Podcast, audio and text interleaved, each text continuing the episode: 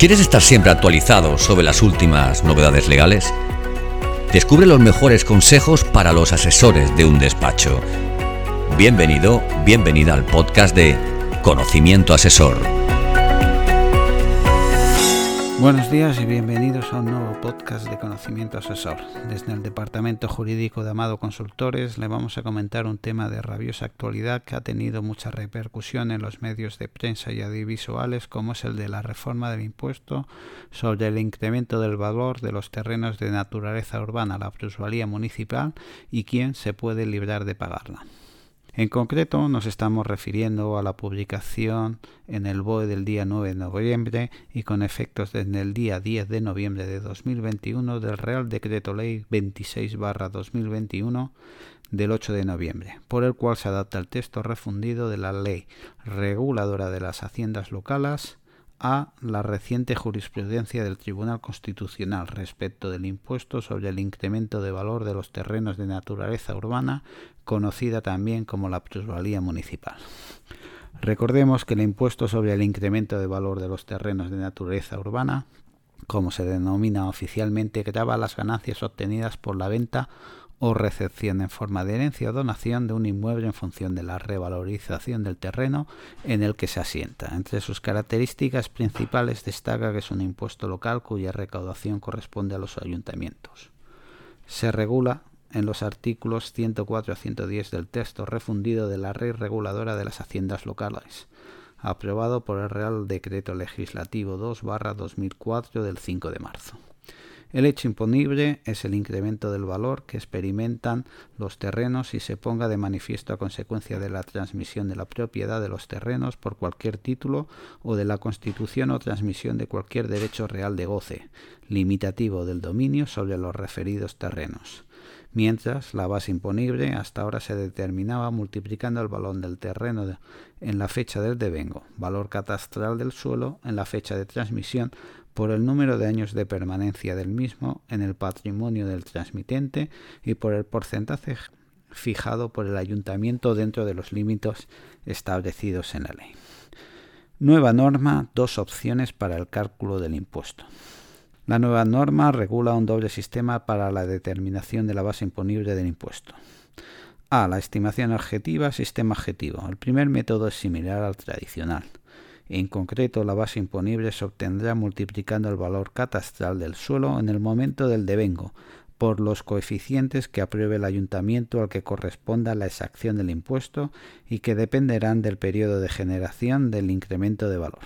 Estos coeficientes varían en función del año de adquisición del inmueble, oscilando los de partida del 0,45% para las compras realizadas hace 20 años o más, el 0,08% aplicada para las adquisiciones de los años de la crisis financiera de 2008 a 2012 o el 0,14% para las ganancias obtenidas en menos de un año, para penalizar las operaciones de corte especulativo. Los coeficientes serán actualizados anualmente mediante una norma de rango legal, teniendo en cuenta la evolución del mercado inmobiliario. Si tras dicha actualización los coeficientes de las ordenanzas fiscales son superiores a los máximos antes indicados establecidos en el Real Decreto Ley, se aplicarán estos últimos hasta que se corrija el exceso de la ordenanza fiscal. Finalmente se establece la posibilidad de que los ayuntamientos puedan acordar a los exclusivos efectos de determinar la base imponible una rebaja de hasta el 15% del valor catastral del suelo, con el objeto de adaptar el importe del tributo a la realidad de cada municipio. B. Estimación directa plusvalía real. Si a instancia del sujeto pasivo se constatara que el incremento de valor determinado por la diferencia entre los valores del terreno en las fechas de transmisión y adquisición es inferior al determinado por el valor objetivo, se tomará como base dicho incremento. Estos valores podrán ser objeto de comprobación por los ayuntamientos. A estos efectos se deberán aplicar las siguientes reglas. En el caso de bienes inmuebles en los que haya tanto suelo como construcción, la diferencia entre el precio de transmisión y el de adquisición del suelo se tendrá aplicando la proporción que representa el valor catastral del suelo sobre el valor catastral total. Como valor de transmisión o de adquisición se tomará el mayor entre el que conste en el título que documente la operación o el declarado en el impuesto sobre sucesiones y donaciones en caso de transmisiones lucrativas o el comprobado en su caso por la Administración tributaria. No se podrán computar en este procedimiento de cálculo los, gastos o tributos que graben dichas operaciones de adquisición o transmisión. El sujeto pasivo deberá declarar la transmisión del inmueble y aportar los títulos que documenten su transmisión y previa adquisición. Ningún contribuyente pagará el impuesto si no obtiene una ganancia. Se introduce un nuevo supuesto de no sujeción para aquellas operaciones en las que el contribuyente acredite que no ha existido incremento de valor. Para ello, los interesados deberán declarar la transmisión, así como aportar los títulos que documenten la transmisión y adquisición. El cálculo del incremento de valor real obtenido en la transmisión se realizará conforme a las reglas señaladas anteriormente para la determinación de la base imponible del impuesto mediante el método de estimación directa.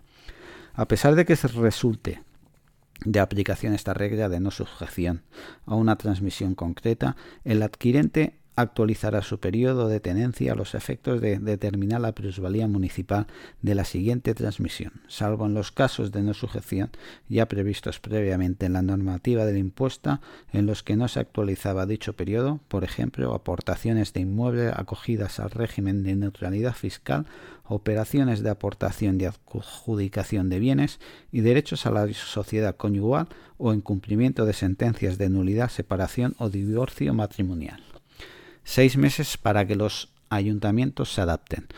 Los ayuntamientos que tengan establecido el impuesto sobre el incremento del valor de los terrenos de naturaleza urbana tendrán un plazo de seis meses desde la entrada en vigor del Real Decreto Ley para adecuar sus normativas al nuevo marco legal.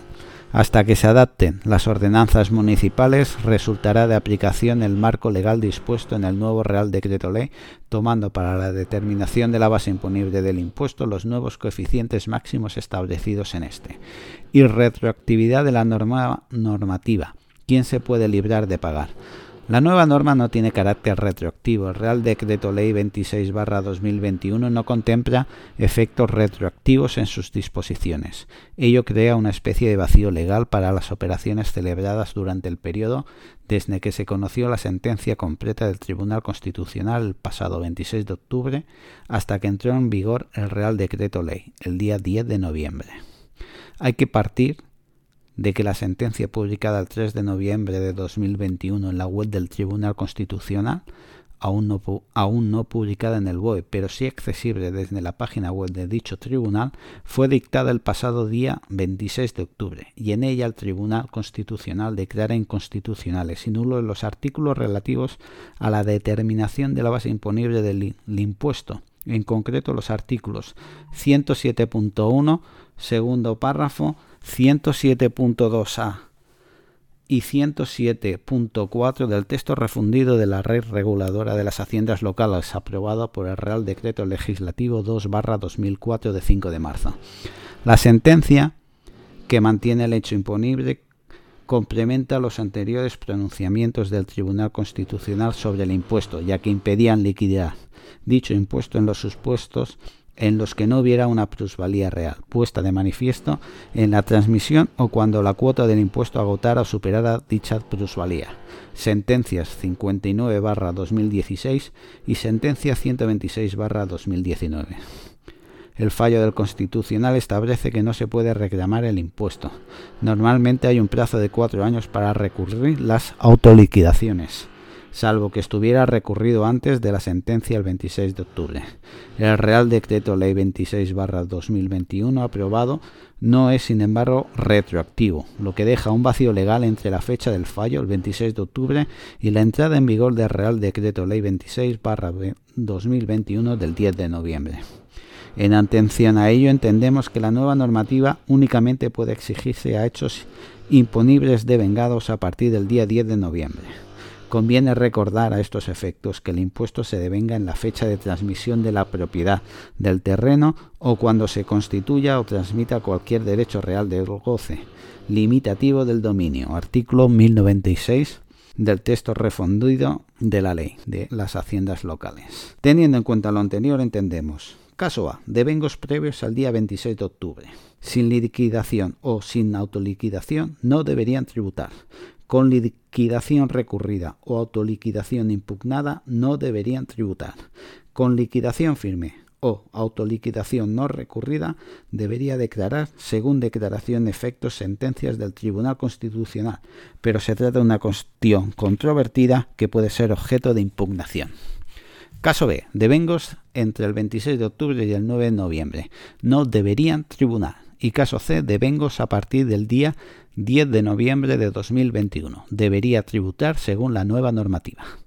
Otra medida argumental para la defensa del contribuyente es que se trata de una medida inconstitucional. Así lo han denunciado, entre otros, la Asociación de Usuarios Financieros, a su fin, o el Sindicato de Técnicos del Ministerio de Hacienda, Gesta. No obstante, como vemos, la situación actual genera muchas incertidumbres y opciones de defensa para los contribuyentes afectados por la plusvalía municipal. Habrá que esperar para ver las interpretaciones de los órganos municipales, Hacienda y de los juzgados contenciosos administrativos y otros tribunales que puedan ser dispares. Muchas gracias por su atención y nos despedimos hasta el próximo podcast de Conocimiento Asesor, no sin antes recordarles que tienen a su disposición este y otros contenidos de formación en la página web de Amado Consultores y Planificación Jurídica. Saludos. Gracias por escuchar este nuevo episodio del podcast de Conocimiento Asesor. Si te ha gustado este contenido, escríbenos una reseña en Apple. Queremos saber tu opinión. Valora el capítulo, compártelo, súmate a nuestro podcast, haciendo que otros profesionales como tú lo conozcan. Y sobre todo, no olvides seguirnos en tu plataforma de podcast habitual para ser el primero o la primera en enterarte de los nuevos episodios de Conocimiento Asesor.